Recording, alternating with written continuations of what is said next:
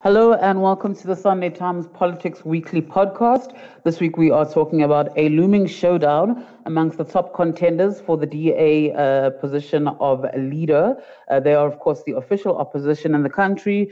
There are also calls for the Interministerial Committee on COVID to be dissolved. This coming from the MKMVA earlier today. Uh, we'll also talk through some of the concerns from donors uh, regarding much needed uh, personal protective equipment, uh, possibly not reaching the intended recipients given allegations of alarming abuse of procurement protocols uh, within government. So that's what we'll be discussing today. As always, please do not forget to subscribe on iono FM, Spotify, Apple, and other platforms where you get your podcasts. My name is Tembile.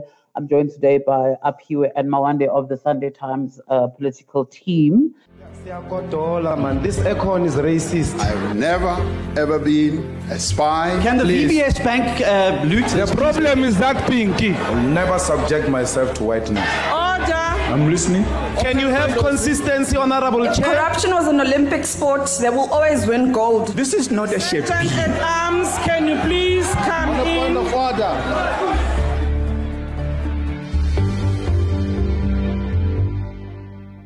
I must ask the two comrades if they've gotten their first sip of holy waters, which as of today are legally available in stores.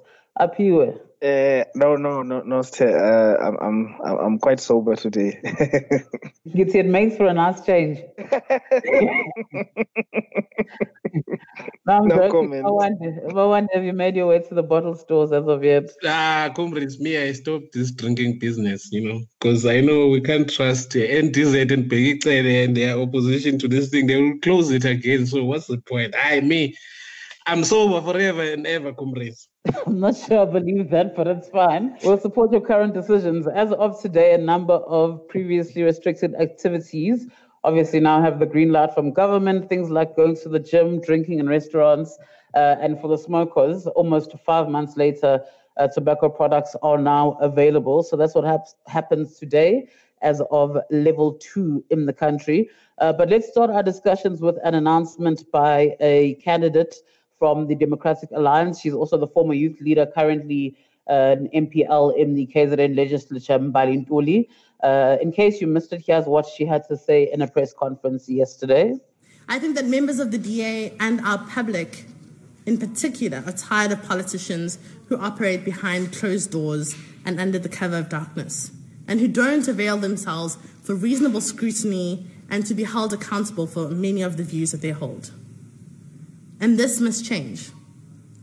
And that is why I am challenging Mr. John Steenhuisen to a series of four live televised Democrat debates in keeping with the great liberal tradition.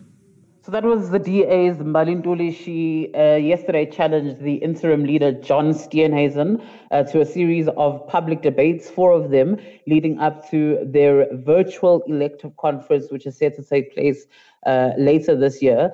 Uh, what you missed before uh, the clip that we just played for you now uh, was where she speaks about this tradition happening in American politics in the main in the run up to their elections, uh, where candidates challenge each other to these public debates so that people can get a better sense of what they stand for. And obviously, in the case of the DA, it's an internal election.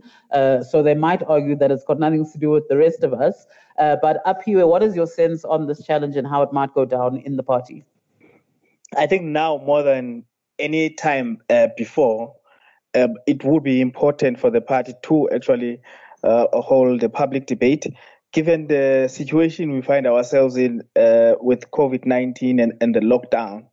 Um, for fairness, I think uh, it, it, it, would present an opportunity for members uh, across the board to not, to not just get information only through official channel. I understand when you are not the incumbent, it's difficult to have a similar reach uh, to members uh, uh, as um, as the incumbent. So when you have a, a debate like that, um, it would really then assist. Um, and you must understand that with internal elections, it's not just uh, as the matter of the delegates who are going to vote, but it's also about um, the people that uh, who are supporters, who are members, how they view uh, their leader to be.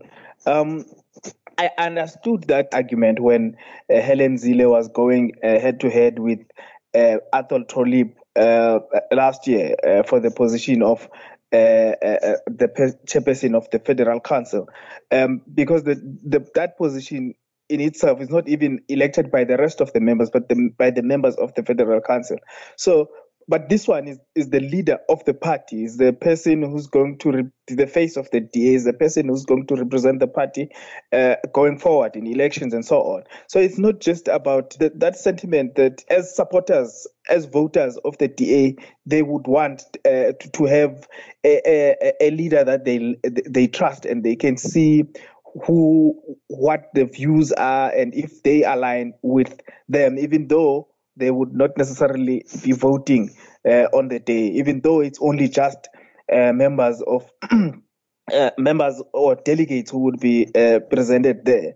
So um, it's supposed to be uh, this way. I think uh, this is my understanding of politics that those who are delegates are then nomi- especially those who are nominated at branch level, but even those who are public reps, that when they go there, they take a mandate or rather they represent their own constituencies. So not everyone from that constituency is going to be able to uh, uh, to be voting uh, at Congress, but they are able to influence the delegates that are going there as well to say, but based on what we have seen in those debates, we think that so and so is a better candidate for us in this constituency. This is these are the things that we think resonate with us and that's my uh, understanding of uh, the necessity of a public debate. It's something that a lot uh, of people have been saying about uh, the current ruling party, which is the ANC, to say you, you can't just have um, secretive uh, uh, campaigns where you don't really know where the person stands. And with the DA, they've had it before um, with um, Mmusi Maimane um, and Dr. Wilmot James. Um, I'm not sure how much it helped uh, to sway uh, the support in favor of Mmusi. But then versus now, I think it's more important now than it was then. Then it it, it was important to, to, to have that debate at the time, but it, a lot of people had known that uh, it's a done deal for for for for Mmusi Maimane, given who was backing him. But now even if you you you think or believe that Steenhuisen has got uh, an upper hand, uh, but given that there is no there's not no equal access to the number of delegates because of the restrictions that have been there in, in traveling and, and so on. A public debate would, would, play, would play a lot in, in, in, in, in assisting uh, or ensuring that democracy uh, uh, prevails. Aphiwe, you rightly mentioned that there was talk last year uh, when there was a special sitting of the Federal Council uh, to appoint a new person of, a uh, new chairperson rather, of the Federal Council. And at the time it was Helen Zille against uh, Athol Trollip. There was a planned public debate, which at the last minute uh, the party decided would not be in its best interest. As you say, in 2015, there was a debate which took place between uh, Mmusi Maimane and Wilmot James when they were vying for the top job as well. Let's take you back to 2015 uh, debates on a show called Insig between Wilmot James and Mmusi Maimane. There's no doubt about the fact that many South Africans are left out of the economy, and, and the majority of those are in fact black it is still a critical factor. It's still a proxy for disadvantage. And the issue that we must focus on is the fact that we must address the education of young black South Africans. The fact of the matter is that a child who's in, in Waterkloof gets a better education than a child who's in Mamelodi. So I think when it comes to economic redress, we must have a five-year plan that addresses, that measures how we're doing on that basis, but that what we've got to be focused on is making sure that we focus on black advancement and making sure that young black South Africans can find equity into the economy. Dr. James? Race still matters. It's not credible to say it doesn't matter anymore, uh, but it matters less, but it still matters. There are two things to worry about. The first is what you do in terms of the backlog when it comes to educational qualifications, and I believe we need corrective action in the sense that we must make sure that there's accelerated training and education for people who were excluded in the past and disadvantaged. So that was Wilmot James and Mmusi Maimane back in 2015. Of course, for uh, the upcoming uh, challenge within the party, it's a three-way ro- three-way race. Can we call it that? Uh, but it is John Steenhuisen, Mbali Ntuli, and the person that's not been mentioned uh, by Mbali Ntuli in a challenge is the Gauteng leader of the party, uh, John Moodey, who she has decided to leave out. Mawande, would you take up this challenge uh, if you were John Steenhuisen? And what are the sort of considerations do you think he'd have to make in accepting the challenge? Uh, thanks, Tay. I, I think if I were John Steenhuisen, I wouldn't uh, take this challenge. And here is why I wouldn't. Uh, we, we have previously discussed the policy confusion within the DA, uh, such that uh, they really don't know where they stand. Funny enough, that uh, the clip that we just listened to with Mmusi Maimane talking about black advancement, if I to quote him, is actually the same reason that led to his downfall. It led to his election and once again led to his downfall because in reality, that is not the politics of the DA. And uh, John Steenhuisen, at this point in time, does know that the politics of transformation are not the priority business of the DA. Therefore, if he were to take this challenge of the public debate with Mbali Ntuli, it would really expose him. And I think uh, John Steenhuisen, as, as an ambitious fellow uh, that he is, wanting to lead uh, this DA going forward, he wouldn't want to do anything that would jeopardize his chances of actually rising to that position, which he currently holds on an interim basis. He would want to cement his position on a permanent basis. And we know his alignment with Helen Zille. Helen Zille, who is credited for Mmusi Maimane's uh, fall, well, she was credited for his rise and once again for his fall, as the DA now turn, is turning to, you know, to its original self of being a pure liberal party. So it wouldn't favor John Steenhuisen because he would then have to be politically correct, and I don't think that would serve his, his purpose going forward, and that of the broader DA, uh, by the way.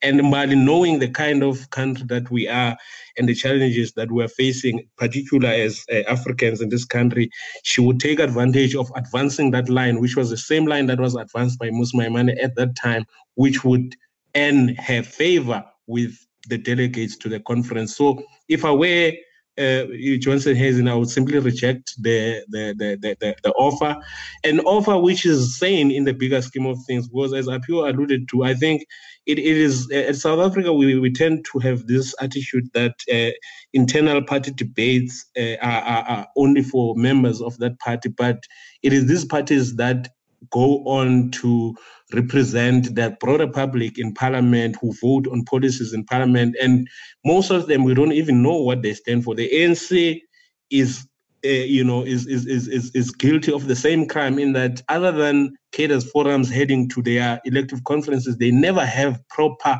public debates where people will make proper assessments, even when the ANC has elected so and so. At least when we go to general elections, you know that because of the views that this guy had or this uh, lady had advanced during the debate to their elective conference, I do not think that their view align with my aspirations and that of my family and, uh, and, and, and, and a whole lot of other people. So I think it is a culture that we ought to really entertain in the broader scheme of things in South Africa to get to understand our leaders better. I can bet you now very few people actually know the politics of uh, uh, John Steenhuisen. Very a few people know the po- politics, individual politics of Mbali Ntuli. Same goes for the ANC. Very few people know the uh, personal views, political views of President Cyril Ramaphosa. Very few people know the personal political views of ANC-SG, Ace Magashule. And that is, I think, is a problem in the bigger scheme of things, which I think also drives to voter apathy because people never want to vote not knowing who are the kind of people who are leading these parties and what is it that they stand for? Is that in line with the aspirations uh, that i have in terms of the country moving forward? So i think in that particular aspect of public debates Mbali Ntuli has a point that we've got to get into that stage of getting to understand. For instance in america it's a long-standing culture. The people who voted for the current president donald trump they voted exactly knowing what he stands for because it was never a secret. It was ventilated in the in the in the republican uh, conventions and the public debates that go on. And right now for the upcoming elections in america those debates had uh, have begun. Last night it was the democrats convention. At least we get to understand who is joe biden. We will get to see who is Trump? Has he changed from what he was before, or he, does he still remain the same? I think that is very vital to get to understand the personal views of the leaders that seek public office instead of the political party views of the parties that they belong to stay. Aphiwe, given that you have a sort of bird's eye view over the politics within the DA, how do you think uh, this request will go down and what, what will it mean uh, for John's campaign to either accept or deny um, Mbali the chance to have this public debate? Um, his initial reaction uh, was that he would follow party uh, protocol or, or, or, policy on, on, on public debates on the matter, which was quite um, confusing for me uh, because when someone calls you out on a debate, you say, okay, my stance on the matter is this and this and this and that. And being the uh, uh, current leader of the party, surely um, you are allowed to stand uh, uh and, and, and, and have your views about such matters, about debates. I think, yes, it's an opportunity time for us um, to, I mean, if I were him, or say no, I think it's a waste of time to have debates because this is, you, you see what I mean? Instead of uh, outsourcing it to uh, uh, uh, the party or um, the person who's responsible for the running of elections, whom um, I just forget her name. She's an MP, and she does a, a very good job, by the way, of making sure that uh, um, campaigns are not uh, don't degenerate and become negative. But I mean, you as a leader of the party, you, you could just stand there and say, "Oh, this is my belief on debates. Yes, it's a good thing, or no, it's not a good thing. It won't assist us." But that said, um, I would let the party decide. Uh, and aside, I've once uh, attended a, a, a, another debate uh, for the um, the at the time it was a leadership uh, uh, race in in Western Cape, the biggest province and one of the most important, if not the most important for them. Um, at the time, um, the current leader uh, was in a race against uh, Lennit Max. Um, I would tell you that when I went to the debate, uh, I didn't. There's nothing new that I I I, learned after that debate. from from both candidates that I had not known uh, uh, before the debate itself.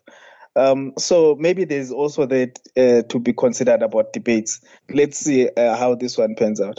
And then corruption, the gift uh, that seemingly keeps on giving. I think it may as well be uh, a weekly segment that we have on this podcast, in so much as the topic relates to COVID 19 graft, allegations of corruption, proved corruption, uh, comrades, friends, and family members uh, of the ruling party uh, benefiting from the procurement process with regards to personal protective equipment. Uh, and others in the party have even uh, raised concerns that the investigation into this graft uh, or corruption should not be limited to PPE, but also should be extended to other things which have been procured over the past uh, few months, including uh, infrastructure for field hospitals and so on. This was something that was uh, raised uh, during a press conference, uh, which Mawande you attended earlier this morning by the MKMVA. let's start by listening in on what uh, Kebby Maphatsoe had to say uh, on the recently formed Interministerial Committee on COVID 19. For the sake of the restoration of the credibility of the ANC, MKMVA insists and call upon the president, our president, that he must act decisively against all the COVID 19 emergency fund looters no matter what their proximity to him may be. He certainly has the constitutional powers to do so, and he has the Special Investigation Unity and other security agencies at his disposal to, to act immediately. The MKMVA is perplexed about the role that the announced interministerial committee will play, except to get involved in parallel work and thus muddy the waters. MKMVA therefore calls for the Interministerial Committee to be dissolved and for the security agencies to be allowed the freedom to do their work without any interference or hindrance. So that's a little bit of what was said uh, during this morning's MKMVA press conference on the outcomes of a sitting of its National Executive Committee over the weekend. Also, what happened over the weekend was the ambassador to the United States, to South Africa rather, uh, from the United States, Lana Marks, expressed concern about COVID related corruption in the country uh, as she was handing over a consignment of PPE. Uh, she said that there has been corruption and it's very disappointing. It does need to be overcome in South Africa. We're delivering this to certain regions, to folks on the ground. Um, and by that, she basically meant that they're going to bypass government distribution channels to do this themselves. At least that's how I understood it to be, uh, because of how bad corruption has gotten in the country. Aphiwe, what does it say about us that people have to take such uh, extraordinary measures when handing over life saving equipment? It's embarrassing, Ste. Very embarrassing. Uh, th- there's no other way to, to describe it. It's embarrassing.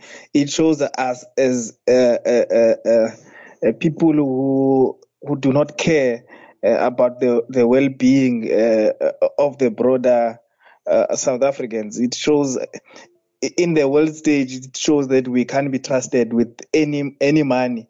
And you know, when you are at a stage where you find yourselves um, begging from the international markets, uh, uh, or rather, uh, for the from the like from the likes of IMF and stuff, because of how we have screwed up our economy.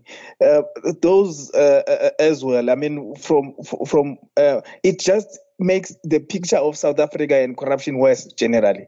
Uh, we are the only country, or rather, we are one of the very few countries who are uh, embroiled uh, in corruption scandals uh, that relates to money that has to do with COVID nineteen. It's very embarrassing, uh, There's no, there's no other way to to explain it further than that. It just makes me ashamed to be a South African. And uh, yeah, I understand anyone who would not trust us with their money if uh, uh, uh, you after reading the stories that they read. I understand why anyone would say okay our heart is in a good place we want to assist but we can't trust the politicians. I understand it very well. And and you know when you have a scandal that has uh, uh, uh, it's quite a, a serious matter when you have a scandal that involves the person who is the mouth of the leader of the country and it's it got even worse when Gauteng was the province where this was being done because Gauteng was one of those provinces that was seen as the last hope in terms of clean governance, in terms of fight against corruption. So when you hit those levels, you just uh, you can't just uh, trust anyone. So it's very embarrassing. It's, it's, painful to see it unfolding like this. Um, uh, if I may uh, comment maybe on the likes of at the MKMVA. I mean, it's funny how it's the MKMVA now who who, who are coming out as uh, the seemingly voice of reason, reason, where they were one of the organizations who played a big part uh, in assisting the country to find itself in the current laws that we are in uh, during their leaders' participation uh, uh, in the previous administration's uh, corrupt ways. Uh, uh, and outsourcing the country uh, to a few business people in Saxonwold. So I want to come back to the politics of the MKMVA uh, and their role in the last administration under former President uh, Jacob Zuma. But for now, uh, since uh, the Minister of Justice and Correctional Services announced the establishment of this interministerial committee, there's been a lot of controversy around its role, what it's going to be doing, how it's going to be doing it. And today, the MKMVA have come out to say dissolve it completely. Mawande, your thoughts uh, on this request uh, from the structure? Well, I never thought this would happen, but I must be honest, I agree with the stance of the MKMVA. Yes, it's one thing as to who is saying it, but the logic of it all, I think it resonates with my view, which has been, by the way, a long held view before their briefing today, that there was no need at all to form this uh, interministerial committee because they, we have law enforcement agencies in the country which have a job to investigate, that being the SAPS NPA has a, a job to prosecute, and our courts have a job to convict or acquit those who are accused who appear before the courts. So I really never understood what was this uh, jumping up and down like popcorns, forming interministerial committees and all those things. Therefore, really, it was for me, it was confusing from the get go. It was one of the ways that I viewed as some sort of a, a, cover up because if then politicians are involved and politicians have got their own ambitions of political offices who would seek to protect certain comrades that are aligned to them and their interests and seek to ban those that are their enemies and a threat to their individual interests. So it was really, uh, to be quite frank, a, a very, uh, you know, stupid decision to, to if I may put it that way. So I, I, I agree with the MKMVA that this uh, interministerial committee must be dissolved uh, forthwith without any delay and let the legitimate constitutional and legal law enforcement agencies like the SAPS, the Hawks, the NPA, and our esteemed courts to do their job. If the NPA, there is evidence against certain individuals, it must approach the courts and say, we have a strong case, they get a date, they prosecute, go to trial, the judge listens. If people are guilty, they will be convicted. But yeah, we know that in South Africa, that's not how we operate.